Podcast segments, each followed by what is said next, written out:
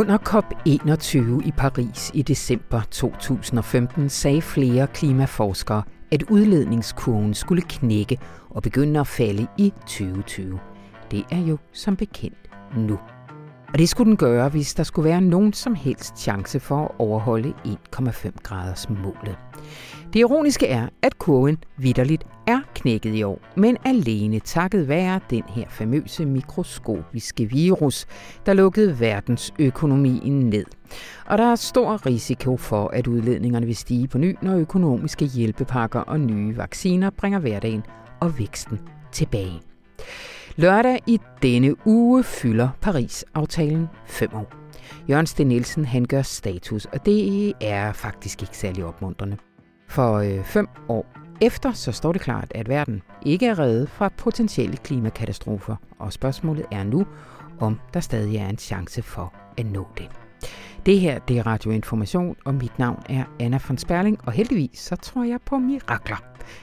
I hvert fald i julekalendere. Julefeber, årets af slagsen på D R, er i hvert fald et lille mirakel. Det sad jeg og tænkte på i går aftes, og jeg valgte derfor at se stort på dit behov for at lave noget som helst andet end at høre radioinformation i dag, og inviterede vores anmelder og børnekulturgeni Anita Brask Rasmussen ind i et program, der ellers var lukket og klippet og klappet. Så hør med til allersidst i programmet, hvorfor julefeber er sådan et hit. Og så skal vi sige farvel til en kæmpe inden for dansk litteratur. Han kom som kritiker til Information netop på det tidspunkt, hvor dansk åndsliv tog afsked med venteperioden efter krigen og omsider blev ægte moderne. Kritikeren, litteraturforskeren, litteraturhistorikeren og litteraturambassadøren Torben Brostrøm er død, treoghalvfems år gammel. Rune Lykkeberg han kommer her ind og siger farvel til en gammel kollega. Fordi vi kan med stolthed sige, at Torben Brostrøm er vores. Vores lykke som avis, som Rune skriver. Torben han debuterede nemlig i avisens spalter i februar nitten seksoghalvtreds og blev her i svimlende tres år. Og han efterlod meget, og ikke mindst den efterfølger, som han introducerede i slutningen af halvfjerdserne, nemlig anmelder Erik Skyum-Nielsen. Og han sidder lige her over for mig, og om lidt vil han føre os igennem året, der gik i dansk litteratur tyve tyve. Rigtig hjertelig velkommen til.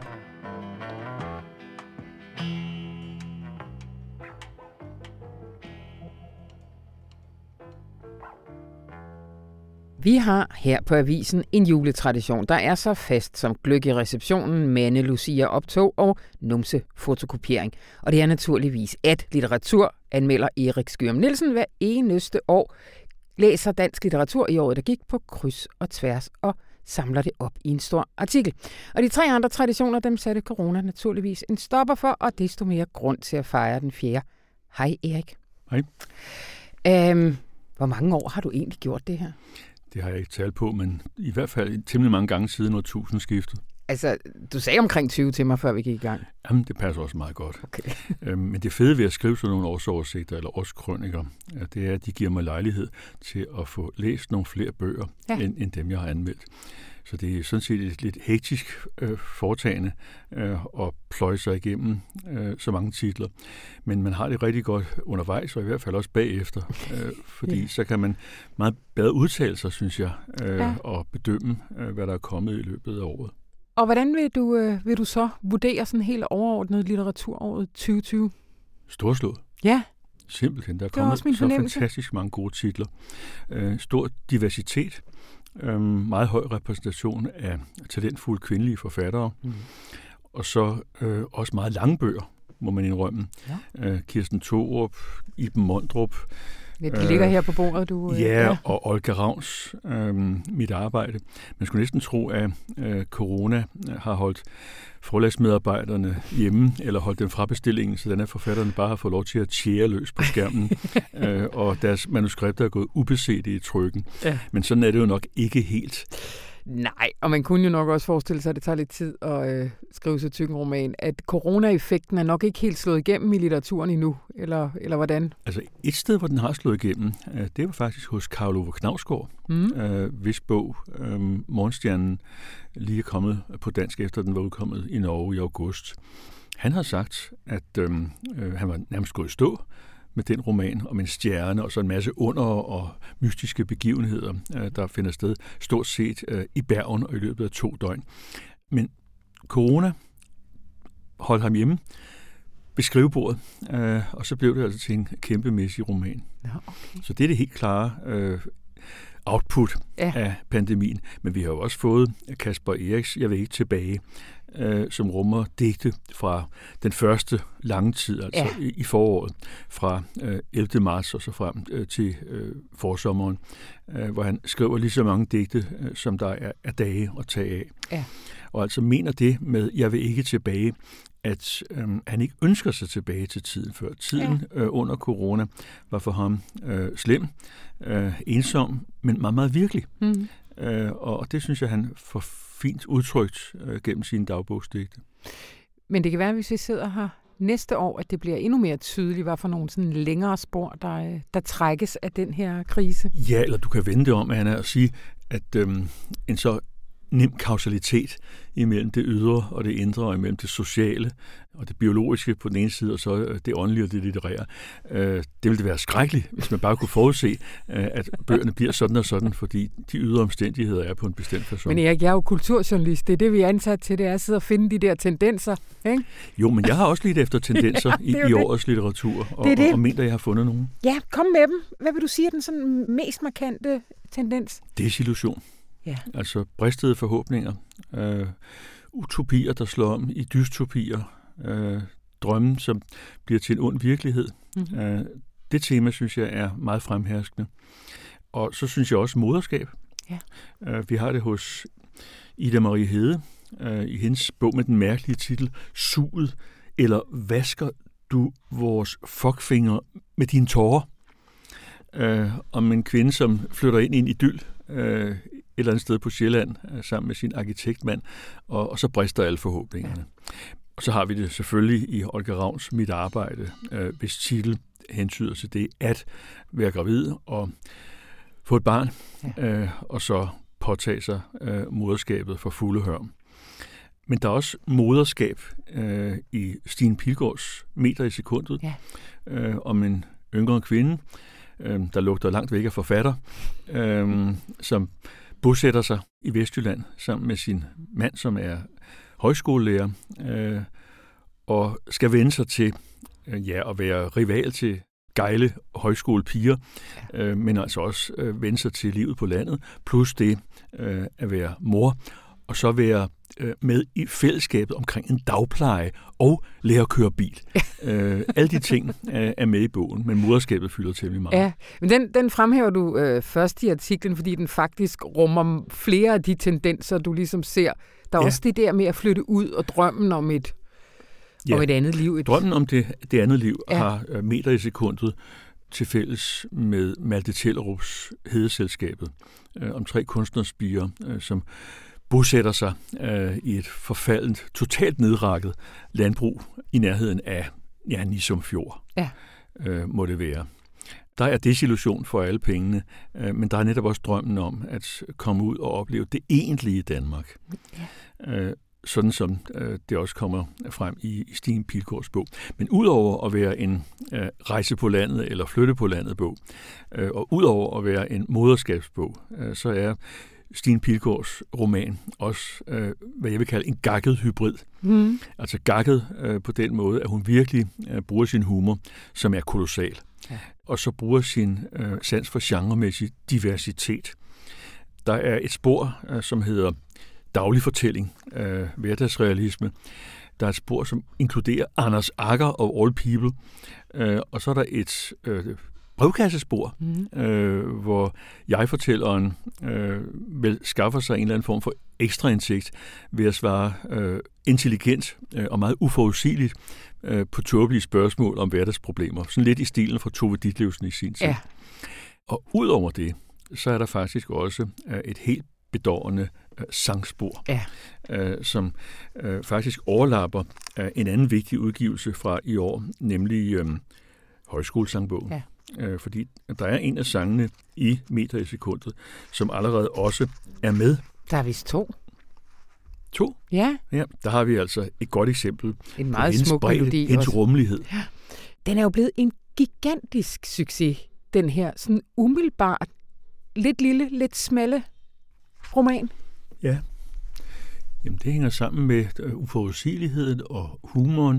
Det hænger også sammen med en eller anden lethed, ja. øh, en nuttighed, øh, en, en ømhed, øh, en charme, øh, som hun jo også har lagt for dagen i sine tidligere bøger. Ja. Øh, altså Min mor siger og øh, Lejlighedssangen. Øh, så hun, kan man godt sige, er en, en forfatter i tiden og en forfatter til tiden. Ja. Erik, vi skal en lille smule videre. Jeg, du har allerede nævnt en række rigtig gode bøger, fordi jeg går ud fra, at du kun fremhæver gode bøger her, ikke? Øh, men jeg har faktisk bedt dig om at være sådan lidt mere news you can use. Altså, hvilke tre bøger skulle eventuelt ligge under juletræet, hvis vi også går ud og støtte dansk litteratur her nu op til jul. Og øh, jeg kommer til at vende tilbage til dig et par gange under programmet, men vil du ikke tage den første bog nu, som du har valgt? Den første bog, jeg vil nævne, det er Højskolesangbogen. Ja. Det er jo en litterær manifestation. Det er så ikke alt sammen dansk litteratur. Der er også sange på engelsk og tysk og på øh, norsk og svensk og sågar altså også øh, islandsk. Mm-hmm. Øhm, men først og fremmest øh, er det jo en buket af det bedste, vi har. Øh, og fantastisk godt valgt ud, synes jeg. Ja. Øhm, men noget så overraskende som flere folkeviser, end vi var vant til. Ja. I de tidligere øh, udgaver. Øh, og så altså en øh, repræsentation af moderne dansk sanglyrik, som jeg opfatter som liggende i forlængelse af øh, sådan en sensation som tildelingen af den litterære Nobelpris til Bob Dylan. Altså når Bob Dylan er litteratur, så er der også meget andet, der kan være det.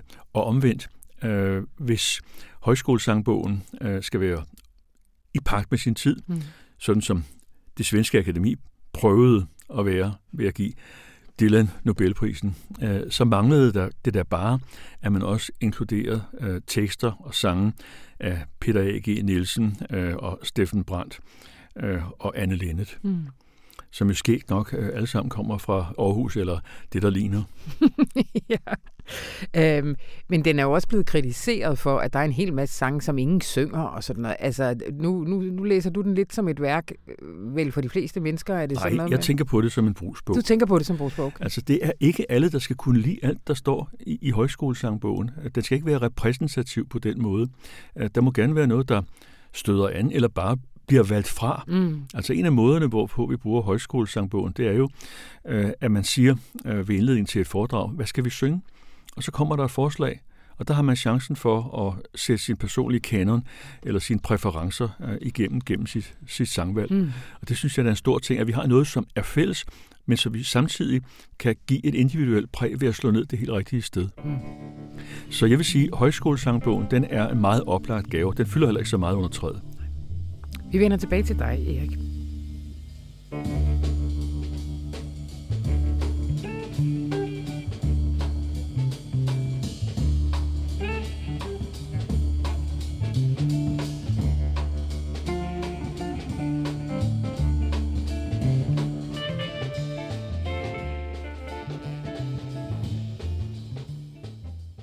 Tillykke, Jørgen. Øh, ja, tak. Eller kan man sige tillykke? Ja, nu taler vi formentlig om Paris-aftalen, som lørdag har femårsjubilæum. Så spørgsmålet er, om, om øh, Paris-aftalen er ved at redde verden, eller hvad den er. Om, om vi skal sige tillykke med aftalen, eller vi skal konstatere, at den har fejlet. Og jeg mener, man i virkeligheden kan sige begge dele, men det kan vi jo så snakke om. Da Paris-aftalen blev lukket, der sagde den amerikanske pioner inden for klimakampen, Bill McKibben, han udtrykte det sådan her: denne aftale redder ikke verden. Den har måske reddet vores chance for at redde den. Er det, er det, er det der, vi er? Ja, det, det synes jeg er en meget præcis måde at sige det på. Øhm, hvis man ser på, om, om vi har reddet verden, det vil sige gjort noget markant ved klimaforandringerne, så må man sige, nej, det har vi ikke. Men, men samtidig må man sige, at Paris-aftalen har givet os det mål og den, øh, hvad skal vi sige, det pejlemærke, som vi kan styre efter, og som vi kan bruge som redskab til at presse hinanden og presse vores politiske beslutningstagere, erhvervsliv osv. Ikke? Så uden Paris-aftalen havde det været uden søkort og, og mål. Øh, nu har vi noget, vi hele tiden kan holde op øh, og bruge som det, vi går efter. Hvis du ser på vores egen debat herhjemme om det her mål om halvfjerds procent C O to reduktion i tyve tredive, så er det jo en direkte omregning af Paris-aftalens mål. Så, så det er et billede på, eller et eksempel på, at Paris-aftalen er simpelthen det søkort, vi har og bruger og også vinder små politiske sejre på i den her sammenhæng, ikke? Men samtidig må vi sige, at vi er der jo bestemt ikke endnu, når det handler om at leve op til aftalen. Jørgen, før du lige går videre, skulle der sidde nogen derude og have glemt, hvad Paris-aftalen gik ud på? Kan du ikke sige lige, lige helt kort, hvad der gik forud, og hvad det var for en aftale? Jo, det er i virkeligheden resultatet af tredive års internationale forhandlinger om en aftale, der sætter bestemte mål for, hvad landene skal gøre for at forhindre, at klodens klima går helt amok.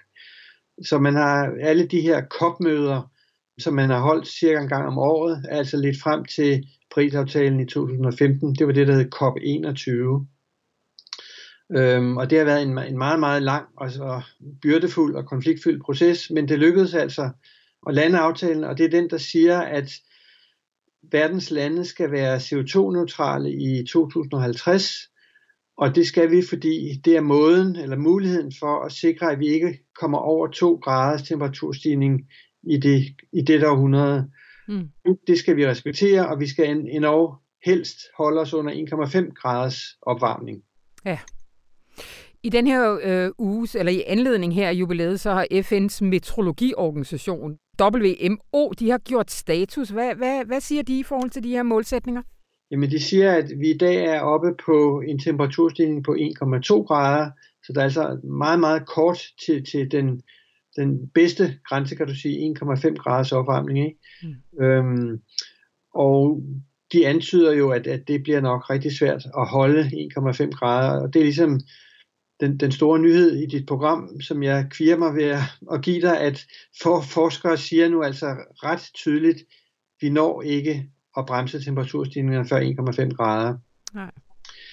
Det betyder jo, skal man skynde sig at sige, det betyder ikke, at jorden går under på den anden side en komma fem grader. Det betyder bare, at alle de her klimaproblemer og de konsekvenser, som udsatte befolkningen rundt omkring i verden kommer til at mærke, at det bliver alvorligere, ikke? Så det, ja. det er jo ikke noget med at læne sig tilbage og sige, det var bare ærgerligt. Det er noget med at sige, jo varmere det bliver, jo værre bliver øh, omkostningerne for nogen. Så vi skal selvfølgelig blive ved med at, at bremse det, der får temperaturen til at stige. Ja. Men, men, men kan, altså, kan vi det? Altså, i, din, i din artikel, der refererer du også, at altså, siden nitten halvfems, hvor vi begyndte sådan de her politiske bestræbelser, der er udledningerne steget med toogtres procent. Og hvis man kigger historisk tilbage helt til nitten tres, så er der kun ganske få gange, hvor at den egentlig er stagneret. Altså, hvad, hvad, ja. hvad, hvad er hovedmulighederne for at agere politisk i det her? Det er jo en lidt svær erkendelse, at, at de eneste gange, hvor sådan den globale kurve for, for C O to udledninger er knækket en lille smule nedad, det er, når verdensøkonomien er gået i krise. Altså kun fraværet af økonomisk vækst har formået at bremse den her kurvestigning. Øhm, og nu oplever vi under corona igen, at, at, at kurven øh, går en lille smule nedad et øjeblik, men, men forskerne frygter jo, at så snart økonomien er tilbage på sporet, så stiger den igen, ikke? Ja. Så, så, så det er en, en hård lektie, at uanset hvad vi synes, vi gør, øh, og vi synes, vi gør meget i Danmark, vi er så på den anden side et meget lille land, Mm. så kan vi endnu ikke måle det på, på C O to kurven. Måske kan man sige, at havde vi ikke gjort det, var den steget endnu mere dramatisk og hyggeligt. Så, så det er selvfølgelig, selvfølgelig betyder det noget, hvad vi gør, ikke? Men, men, men budskabet er, at vi er nødt til at gøre betydeligt mere, end vi gør som, som øh, global samfund, end, ja. end, hvis vi skal have en chance for at holde de her klimamål. Du refererer også, at der er nogle institutter, der har gjort status på, øh, på de klimaløfter, der, der er givet i de forskellige lande. Hvad, hvordan ser det ud? Der er lørdag på, på den her femårsdag, der er der et, sådan et, et, et virtuelt F N-topmøde øh, om, om det her. Og op til det topmøde, så er der seksten lande, som har afleveret sådan et, et øh, hvad skal vi sige, mere ambitiøst klimamål for to tusind og tredive, end det, som landene lagde allerede i Paris for fem år siden. Altså kun seksten lande har ligesom øh, skærpet ambitionerne, selvom Paris sagde, at alle lande skal fem år efter øh, indsende mere skærpede øh, klimamål, ikke? Mm. Så venter man, at, at en del flere går på talerstolen lørdag øh, på det her virtuelle F N-møde og siger, vi lover også øh, nogle, nogle mere skrappe mål for tyve tredive, ligesom for eksempel Danmark har gjort det. Ikke? Men, men altså, der er rigtig mange, der ikke har gjort det, og det skal til, hvis, hvis vi skal have en chance for at vende den her kurve. Ja. Du, du refererer i slutningen af artiklen, at Bill McKibben der den tolvte december femten øh, i, i den her, øh, hvad hedder det, i forbindelse med den her kommentar, han rundsender, som vi allerede har citeret for, slutter af med at sige, parentes, hvis vi alle slås som ind i helvede i årene, der kommer. Altså, det, ja. det er vel os alle sammen, det er også dig og mig, og altså, det er vel ikke bare noget, vi kan sige, hører til i topmøderne, eller hvad? Nej, det er det bestemt ikke, altså fordi vi... Vi ser jo, at øh, enkeltlande og E U gør fremskridt, men, men, men det går for langsomt. Altså, det er så ømtåligt politisk, så det, det, det går bare for langsomt, også herhjemme. Mm. Og, og det kalder på, at selvom også mange virksomheder begynder at sætte sig mål og faktisk gøre en større indsats, og selvom olieselskaberne har indset, at de har fremtiden bag sig, hvis de fortsætter, som de plejer, og de er nødt til at blive sådan nogle brede energiselskaber, som også laver vind og sol, trods det, går det for langsomt, og det peger sig på, at hvis ikke alle vi, dig og mig og alle de andre, begynder at gøre noget ved vores faktiske adfærd, det vil sige vores forbrugsmønster osv., så når vi det ikke. Mm. Og det er jo ligesom den faktor, som vi måske går og snakker om, men som politisk hele tiden bliver, bliver er tabu, fordi man, man er åbenbart bange for, at det går ondt på vælgerne, hvis man siger, at nu må I begynde at flyve mindre eller spise mindre kød osv. Mm, mm. Men, men jeg tror, pilen peger derhen, at kun hvis almindelige mennesker også forstår, forstår en omstilling, de skal igennem i deres adfærd, forbrug og så videre, har vi en chance for at klare det her. Ja. Jeg er meget optaget af, af, af hvad skal man sige, coronas positive effekter lige for tiden. Jeg tror, det er sådan en coping-mekanisme her, når det bliver mørkere og mørkere. Tror du på lige her til allersidst, Jørgen, at det her gigantiske virusbenspænd gør, at vi måske kan accelerere den proces? Det håber jeg. Øhm, ja. og, og der er jo en diskussion om, at, at, at genopretning eller genåbning af økonomien skal være grøn. Og, og det taler alle om, og, og nogle steder sættes der også penge af til grønne investeringer, og, og det er jo rigtig, rigtig godt. Det er ikke nok, kan vi tydeligt se. Der gives også stadigvæk penge til den fossile sektor. Øh, men altså, vi har chancen nu, både fordi vi kan lære noget af alt det, vi er igennem sådan oven i vores hoveder, men også fordi, at vi skal genåbne en økonomi og kan gøre det på en anden måde. Så, så vi har virkelig en chance, og, og det, det vil være simpelthen for ærgerligt, hvis vi forspillede den. Godt. Tusind tak. Det bliver sidste ord, Jørgen Steen Nielsen.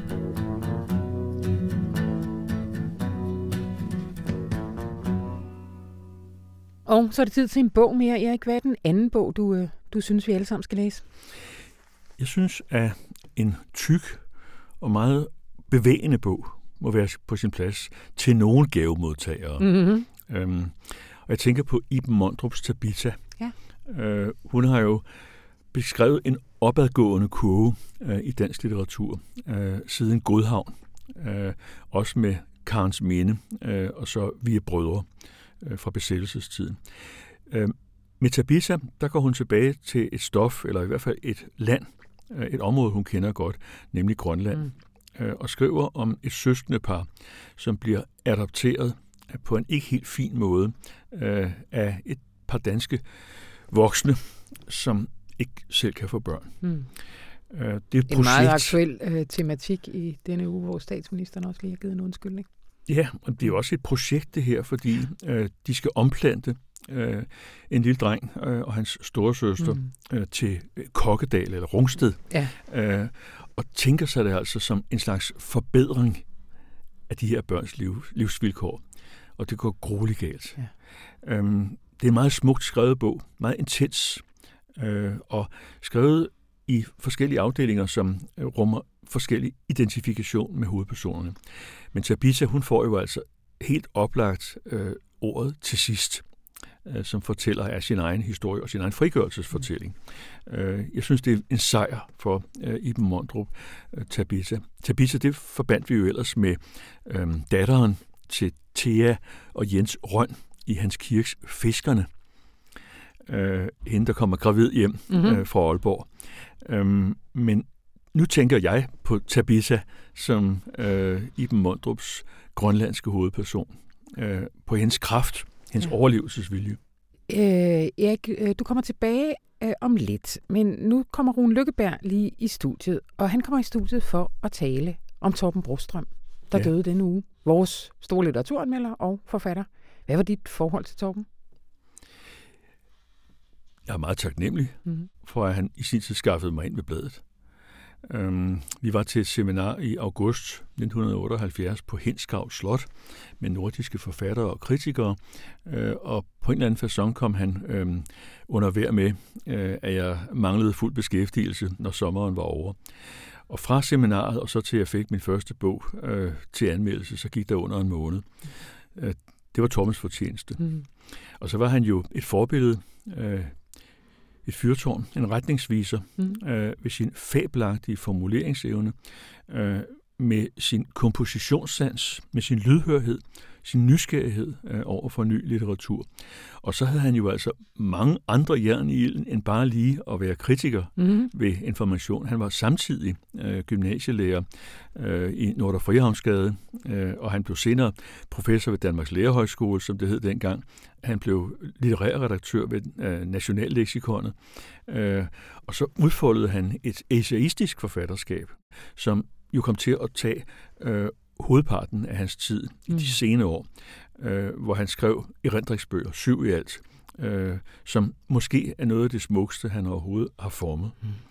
Mm. Øhm, og ud over alt det, øh, så var han jo altså også en meget benyttet kursusholder og foredragsholder, hvor han sammen med Finn Brandt Petersen og Steffen Heilsgaard Larsen og øh, Finstein Larsen var med til at introducere det, man kaldte new criticism, mm-hmm. altså nykritikken som øh, nærlæsningsstrategi, hvor det handlede om at øh, isolere teksten fra dens omgivelser, øh, og så læse den, så at sige, på dens højeste ambition. Øhm, det var en fornyelse, ja. øh, importeret fra øh, England og fra U S A, men altså med en kolossal pædagogisk gennemslagskraft øh, op igennem tresserne øh, og halvfjerdserne.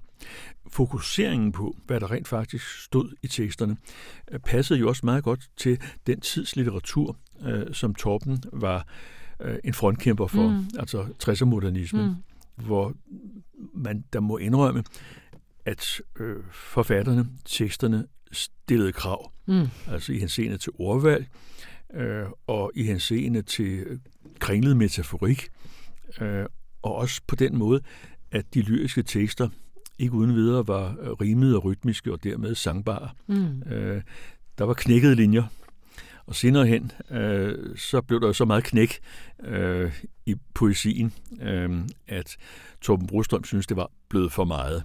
Uh, han lavede en beskrivelse af noget ny lyrik fra sidste halvdel af tresserne, og så skrev han, sådan noget kaldes knækprosa og er nemt at lave. Og det var absolut ikke rosende. Det var ikke rosende, men det etablerede sig som et begreb, som, uh, som bruges som deskriptivt i dag, gør det ikke? Jo, det, det virker ikke nær så nedsættende nej, nu, som nej, det gjorde tidligere. Nej. Men han mente det uh, meget ironisk. Han havde jo i det hele taget en Uh, meget spids formuleringssans. Ja. Øh, vi bliver nødt til at stoppe nu, fordi øh, både har vi ikke tid, men der skal også lige være noget til Rune og, øh, og, og sige her nu. Erik, jeg vender tilbage til dig og til litteraturen i tyve tyve.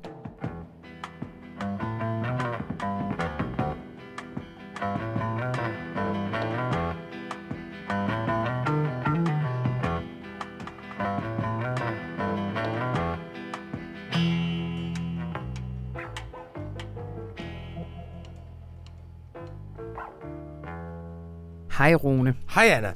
Nu har jeg jo allerede afsløret i min samtale med Erik, at vi skal tale om Torben Brostrøm. Torben Brostrøm, som jo døde i den her uge, mm. treoghalvfems år gammel, er en kæmpe optur i informationshistorie. Ja. Yeah. Det er klart, det er trist, når han dør.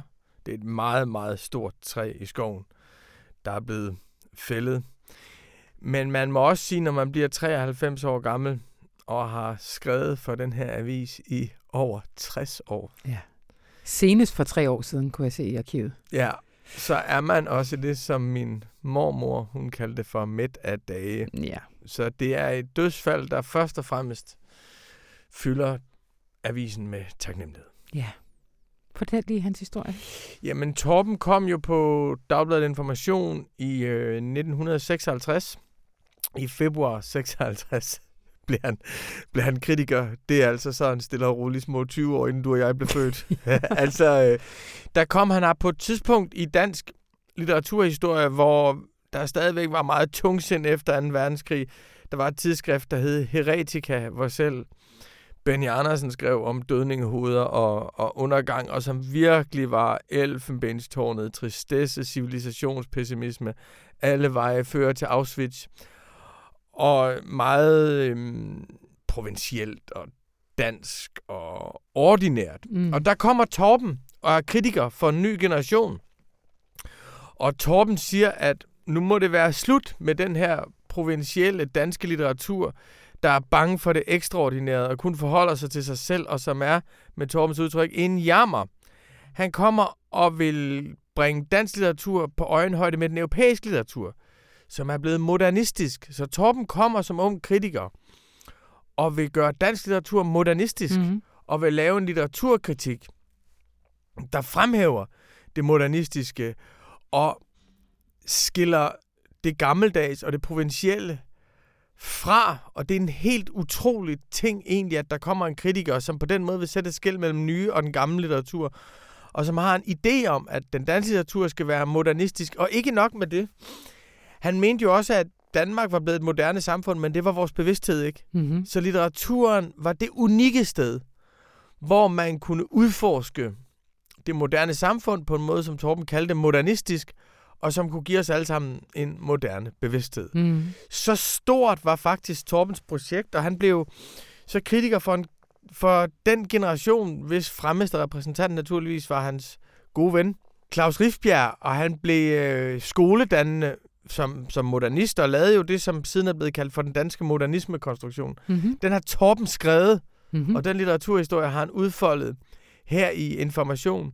Men han blev også en Han kom også med et nyt litteratursyn, som var det, der på engelsk hed New Criticism, og som vi på dansk bare kalder for en ny kritik. Mm. Og det er, at man skal undersøge teksten som et selvstændigt værk. Det vil sige, at man skal ikke forklare teksten ud fra ideologi og biografi og økonomi og sociologi.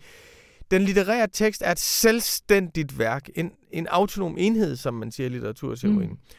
Og hvis du undersøger den litterære tekst på dens egne præmisser, så når du frem til en erkendelse, som er relevant for samfundet. Så først litteraturen for sig, og det bliver relevant for samfundet mm. efterfølgende. Og så, Torben Brostrøm havde jo et mægtigt, mægtigt virke, fordi han var jo også professor på Danmarks Lærerhøjskole. Og de, den litteratur, som han fremhævede på Information, den fåede han også ind i kanonen for den danske folkeskole.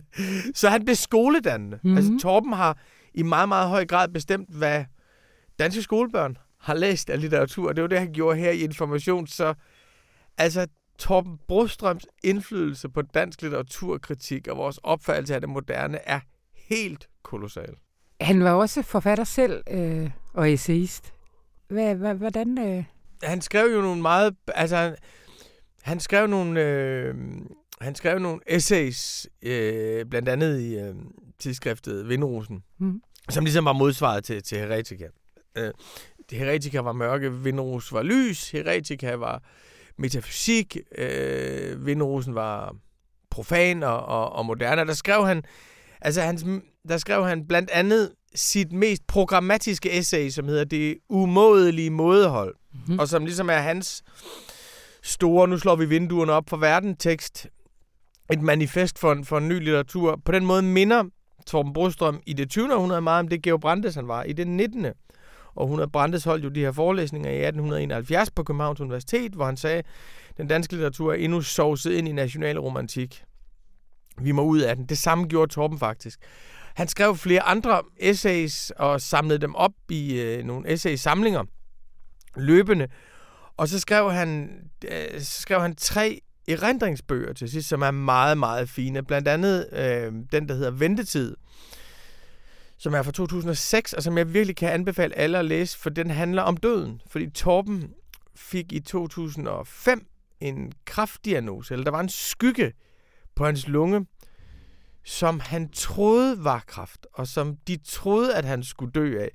Så der beskriver den allerede dengang, skal vi sige, rimeligt alderstene nioghalvfjerds-årige Torben Brostrøm, hvordan det er at, at nærme sig døden, denne uundgåelige skæbne.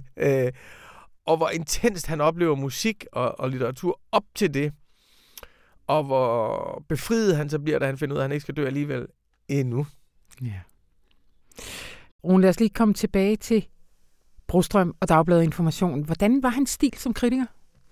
Torben Brostrøm, han var litteraturkritikkens elegantier. Altså, mm-hmm. han er virkelig en dannet og lært mand, hvis pointering ofte lå i underspillet. Han var som ung mand violinist. Mm-hmm. Øh, og der er flere, der har sammenlignet hans måde at skrive kritik på med den måde, som man spiller violin på. Det er nogle meget elegante arrangementer, hvor du altid til sidst i anmeldelsen får et slag med halen, men han er, som Søren Ulrik Thomsen har sagt, så er han ikke en kritiker, der sætter op på piedestal eller slår ned med, med kølle. Altså, dommen er... Nogle gange skal man læse hans anmeldelser flere gange for at finde dommen, fordi det er sådan set ikke det, der, der er det vigtige egentlig for ham. Det vigtige for ham, det er at folde litteraturen ud, og han er en utroligt lydhør kritiker, og jeg synes, det er en meget, meget stor præstation, at han kan være litteraturkritiker i tres år, og blive ved med at genopdage litteratur, blive ved med at lytte til nye ting, læse nye ting frem, samtidig med, at han har et meget klart litteratursyn. Mm. Altså, det er, en, det, det er ja. virkelig vanskeligt at stå et sted, uden at blive forblændet af det. Han havde et problem i halvfjerdserne, fordi at, øh, at Tove Ditlevsen og Lola Beitel og øh, Vita Andersen, vidt forskellige forfattere, mm. jo, deres litteratur brød han så ikke specielt meget om. Han havde svært ved den nye modernisme. Mm. Øh, og han havde et problem med den nye form for poesi, som han kaldte for knækprosa. Og det var mm-hmm. faktisk Torben, der opfandt mm-hmm. udtrykket knækprosa. Mm-hmm. Jeg lige snakkede med Erik om det, ja. Og så fandt han jo ud af senere, at han måske var lidt for fordømt om det, så skrev han, så skrev han en ny, ny bog om det. Men, men Torben var en... Øh, altså, han var en... Han var, man kan også sige, at han, er, han var en gentleman som, som kritiker. Ja. Der er i Ventetid en passage, hvor han, hvor han beskriver sig selv som en ældre gentleman. Altså, det... Jeg tror, at Torben Brostrøm er den sidste skribent på Dagbladet Information, der... der uden at virke latterlig, kan beskrive sig selv som, som en ældre gentleman. Den tror du aldrig, du kan trække hjem, Rune. Synes du ikke, det vil virke latterligt? Jo. Vi ved jo ikke, hvordan det går, hvilken vej det går med dig, men, men jeg, mit, mit bud er latterligt. Ja, altså, øh, jeg håber, I fyrer mig, inden at jeg begynder at omtale mig selv som, som, som en ældre gentleman. Der må, der må, du sidder jo også i bestyrelsen, der vil jeg sige, der, der, der, må, der må bestyrelsen trække karakter. Men der er faktisk... Øh, Der er et meget, meget fint citat øh, i øh, Ventetid, fra, ja, som, jeg, som jeg nævnte før, som handler om, om døden, og som jeg synes er meget fint at gå ud på, fordi det siger også det siger rigtig meget om Torbensen meget præcise, nøgterne måde at skrive på, men samtidig evne til at beskæftige sig med det allerstørste i tilværelsen. Han skriver, det er da mindre oprørende at få sin mulige og til slut uundgåelige død annonceret, hvis man har accepteret og bruger dette vilkår til at skabe en livsmusik. Hvor er vi heldige og taknemmelige for, at Torben Brostrøm han valgte at folde sin livsmusik ud i Dagbladet Information i mere end tres år. Tusind tak, Rune Lykkeberg.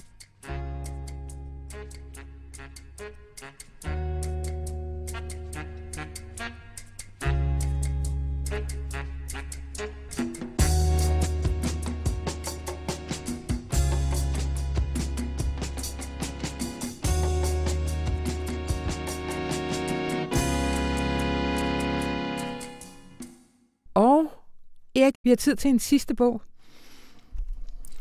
Ja. Jeg har været lidt i tvivl, ja. men øhm, jeg slår ned på øhm, Tine Høgh mm. og hendes Tour de Chambre.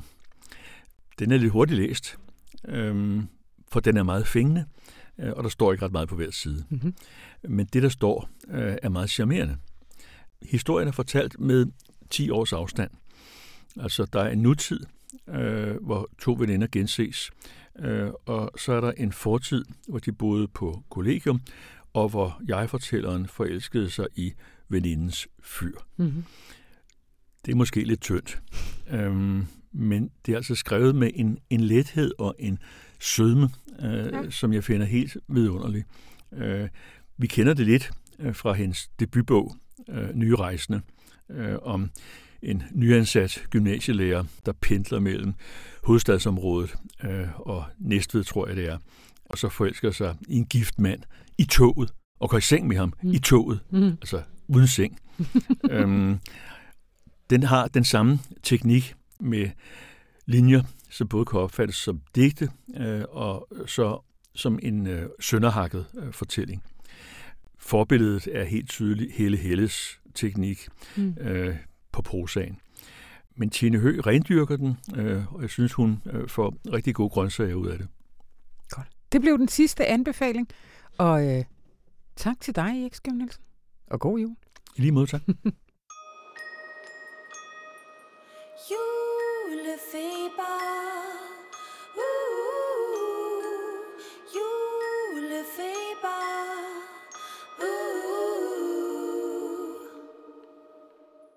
Og nu er det så lige her omkring, at jeg faktisk øh, efter planen skulle slutte programmet. Men der er faktisk noget, der ligger mig utrolig personligt på sinde øh, her i december. Og det er fordi klokken nitten tredive hver aften, så sætter mig og min otteårige søn os foran fjernsynet og ser Julefeber, D R's julekalender i år. Og min søn er vildt ambivalent i forhold til det. Han ved ikke rigtig, hvad han skal med det. Jeg tror, han synes, der er nogen følelser og nogle temaer i gang, som en otteårig ikke helt ved, hvor at han skal placere. Og jeg er simpelthen for første gang i mit voksenliv, ser jeg julekalender alene. Og jeg har brug for at sætte nogle ord på, hvorfor den er så skidegod. Hej, Anita Brask Rasmussen. Hej, Anna. Hvor er jeg heldig, jeg har dig. Hvorfor er den så skidegod? Ja, altså, den, jeg er jo fuldstændig enig i, at jeg synes, det er, den er nærmest mirakuløst god. Ja, den her det skriver du faktisk i rubrikken, ja. Ja, øh, og der er mange øh, mulige svar på det spørgsmål, men jeg synes, det overordnede, det er jo, at den her julekalender formår at kombinere et sådan et lidt knudret og øh, meget socialt realistisk liv med, med julens mulige mirakel. Altså mm. den her tanker om, at man kan godt fortælle en historie om en familie, der har det svært. Øh, en familie, hvor faren hele tiden får spændende forretningsidéer, hvor børnene godt ved på for, i forvejen, at det kommer til at gå helvede til, mm. og det kommer til at betyde, at de måske igen ikke lige får sådan ordentlig mad ud over meget hvidt brød. Øh, men at den samtidig er fyldt med kærlighed. Mm. Øh, en, en, sådan en familie af tabervindere, altså, som forstår at overleve. Og det, det kan være, er... hvis der sidder nogen derude og ikke har set den. Det tænker jeg slet ikke på, at det er en mulighed ikke at se den. Sig lige helt, sig lige helt kort, hvad den handler om. Jamen, Julefeber handler om øh, den her lille familie, som består af far, Kalle, og bror øh, Bjørn og søster Gro. Øhm, og de øh, bor i urbanplanen. Det, der starter øh, serien i hvert fald. Mm. Men øh, deres far har problemer med penge, har lånt nogle penge af en lånehaj og bliver smidt ud, eller... bliver sat ud af deres mm. lejlighed, for at den her lånehaj vil bruge den i en periode, fordi han skylder dem penge. Lige præcis elleve tusind syv hundrede kroner, mm. faktisk. Øh, og så bliver de så nødt til at flytte ind på farens arbejde, som er Det Kongelige Teater. Han arbejder i kantinen. De flytter ind på øh, loftet. Og samtidig med det her sker, så sker der noget mærkeligt med Bjørns krop. Mm. Øh, hver gang han hører musik, så opfører hans krop så mærkeligt, og han kan ikke styre den, og mister kontrollen over den. Den danser øh, ustyrligt. Øhm, og så har vi Gro, som er den her øh, lille øh, pige, som øh, prøver at holde lidt sammen på det hele og prøver at tage ansvar for, øh, for familien, og som er utroligt dejligt ukulig ja. øh, i sin indsats. Og samtidig med det har vi faren, som godt ved, at han er utilstrækkelig, øh, og siger direkte til sine børn, at det ikke er deres ansvar, at de skal få mad og tjene penge. Det skal han sørge for. Mm. Problemet er bare, at det kan han rigtig finde ud af. Så, så han har faktisk brug for deres hjælp øh, og for deres støtte. Ikke mindst fordi han tydeligvis også kæmper med nogle psykiske problemer. Han danser hele tiden på afgrunden af noget, de kalder hullet. Ja. Øh, hvor han går han en gang sidder, mellem ligesom bare i stå og sidder, ja, og, sidder ja. og kigger øh, tomt ud for sig. Og det kan jeg godt forstå, hvis, øh, hvis Erik synes, er lidt ja. mærkeligt og svært ja. at forholde ja, sig til. Det er til. Nemlig lige det, ja. som kan du gå i hullet, spurgte han og sådan noget. Altså, du ved, ja. ja. Og det kan jeg godt forstå, men det er jo virkeligheden for i, i, i nogle børnefamilier. Øh, og det er også virkeligheden, at de her forældre er fyldt med kærlighed til deres børn, men nogle gange magter de bare ikke situationen. Ja.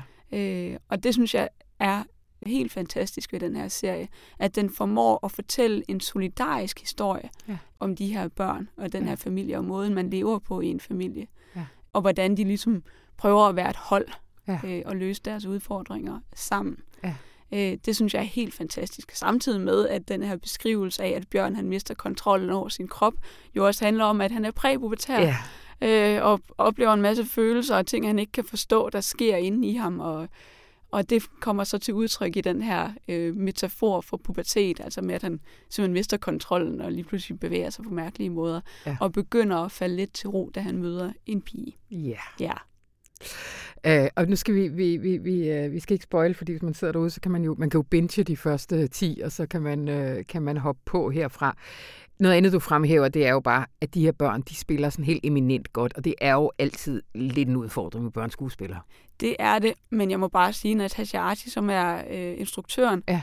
Har gjort det helt fantastisk. Altså, de her børn, de er så trygge over for hinanden. De ligger ofte i sådan en stor, sammenfiltret klump mm. af krop, øh, og det er meget imponerende. Mm. Børn, der jo ikke har kendt hinanden, før de... Øh, Øh, før de skulle være med i den her tv-serie, de ligger fuldstændig sammenfiltret, som om, at de var søskende. Ja. Det tror jeg må være noget af det mest grænseoverskridende, man kan komme ja. Ud for som menneske, at man skal være fysisk tæt på et andet menneske på den måde, og så en dag i år. Ja. Så det, man bliver helt varm af at se på, ja, at, de, at de bare er fuldstændig trygge over for ja. Hinanden, og at de også leverer deres replikker som det mest ja. Naturlige. Øh, Det skal er meget imponerende. Jeg synes, du skal lave et interview med hende om, hvordan man instruerer børn på den måde. Det kunne da godt være, man skulle gøre det. Altså, jeg fordi synes... hun har gjort et eller andet, ja. Som øh, andre godt kunne lære af, tror jeg. Jamen, og jeg kan, jeg kan simpelthen ikke forestille mig, hvad det er, fordi det er et problem for dansk øh, film og tv, ja. At børneskuespillerne ikke bliver instrueret på en måde, hvor de formår at vise deres bedste. Ja. Øh, og jeg kan ikke fortælle dig, hvad det handler om. Selvfølgelig sker det en gang imellem, ikke? Men jeg vil sige, at ofte er det svært. Øh, og der har Natasja Arty gjort ja. Et eller andet rigtigt. Lad os lige nå at vende manuskriptforfatteren også, for det er heller ikke helt tilfældigt, at det lykkes med den her kombination af socialrealisme og juleeventyr. Nej, altså det handler om, at der er jo tre forfattere faktisk på ja. Den her øh, tv-serie, og de har alle tre tidligere bidraget med sådan nogle solidariske fremstillinger af øh, øh, børn og voksne i svære situationer og svære relationer. Øh, der er øh, Rune Lykkeberg, som har lavet en tv-serie, der hedder Osman og Jeppe, som man stadigvæk kan se på, på D R's øh, hjemmeside, hvis man vil. Den er ret sjov. Mm-hmm. Handler om sådan et, et, et, et lidt usandsynligt vennepar. Øh, Osman, som er den her dreng af anden etnisk herkomst, en dansk og utrolig velklædt. og, øh, og så Jeppe, som er meget dansk og meget grov og meget dominerende. Mm-hmm. Og de er begge to jo i virkeligheden meget sølle, øh, men meget sjov. Natasja Arty har tidligere lavet en tv-serie, der hedder øh, Kanonkongen Freja, mm-hmm. som også har den her ukulige pige, mm. og en, en far, der er klistret til sofaen, og i perioder har det meget svært psykisk og er tydeligt deprimeret. Mm. Øh, øh, og så har vi Mette Eike Nerlin, som øh, er en børnelitteraturforfatter, som har vundet priser for sine meget solidariske og socialrealistiske romaner for børn. Blandt andet en, der hedder Hest, Hest, Tiger, Tiger, mm-hmm. som jeg er meget begejstret for, som handler om Honey, som virkelig har gennemskuet, hvordan andre mennesker ser på hendes familie, og på, hvordan den er utilstrækkelig, og hvordan hun får... Jeg har lagt mærke til, at der er, i den her t- julekalender er der også, for de også de der øh, kanelgifler som mad en gang imellem. Yeah. Og det er også noget, som Honey i Hest, Hest, Tiger, Tiger ofte er med på madpakke. Og i begyndelsen, der synes de andre i klassen jo, at hun var heldig. Yeah. Wow, tænk at få kanelgifler med som madpakke. Men da det så sker fem gange på en uge, ikke, så er det måske ikke så heldigt yeah. mere. Ikke? Yeah. Så hun kan, hun kan genkende grænsen med, hvornår noget bliver for meget. Yeah. yeah. Ja. Og der, der, der er simpelthen en smuk treenighed, de har fået øh, sat sammen her i, til yeah. at skrive den her tv-serie. Yeah. Vi skal alligevel lige vende, Anita. Et, noget, som jeg ved, du synes er lidt irriterende, det er det der, hvorfor er der ikke mere nisser? Det er ikke jule nok og sådan noget. Nu kan vi så sige, der sniger sig langsomt noget nisseri ind i det her. Ikke? Men hvad siger du egentlig til den der indvending? Det, julen skal da være nisser og hygge og ikke så meget. Jeg siger, at den, øh, at den kommer fra de voksne, selvom børnene også siger det. Ja. Selvom børnene også siger, åh, hvorfor skal det være? Hvorfor skal der ikke nogen nisser? Mm. Hvorfor er det ikke en julekalender? Hvorfor er det ikke noget jul? Men jeg tror, at det kommer fra de voksne. Altså, det er dem, der har været vant til at se nissebanden, da de var små, og se jul på slottet med fimpe og alt det der mm. juleri, øh, og set øh, pyros på, på T V to.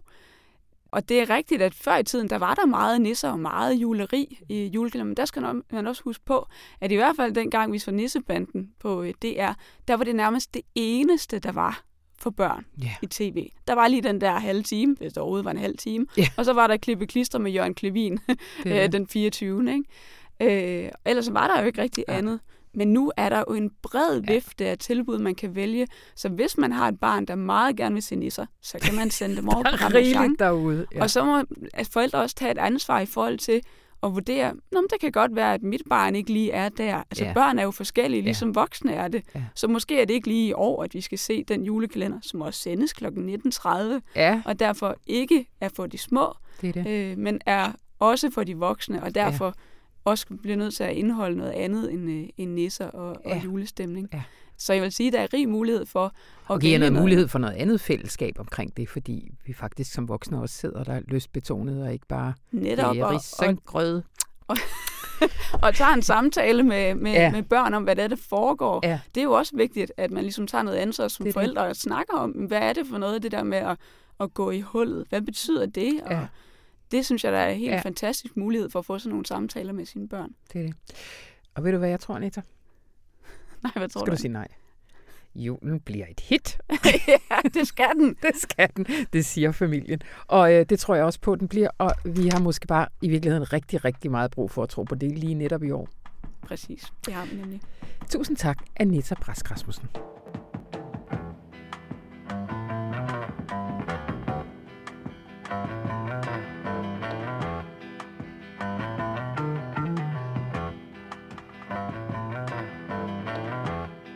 Og det var, hvad vi havde valgt ud fra ugens aviser. Gå ind på information punktum d k og se meget mere.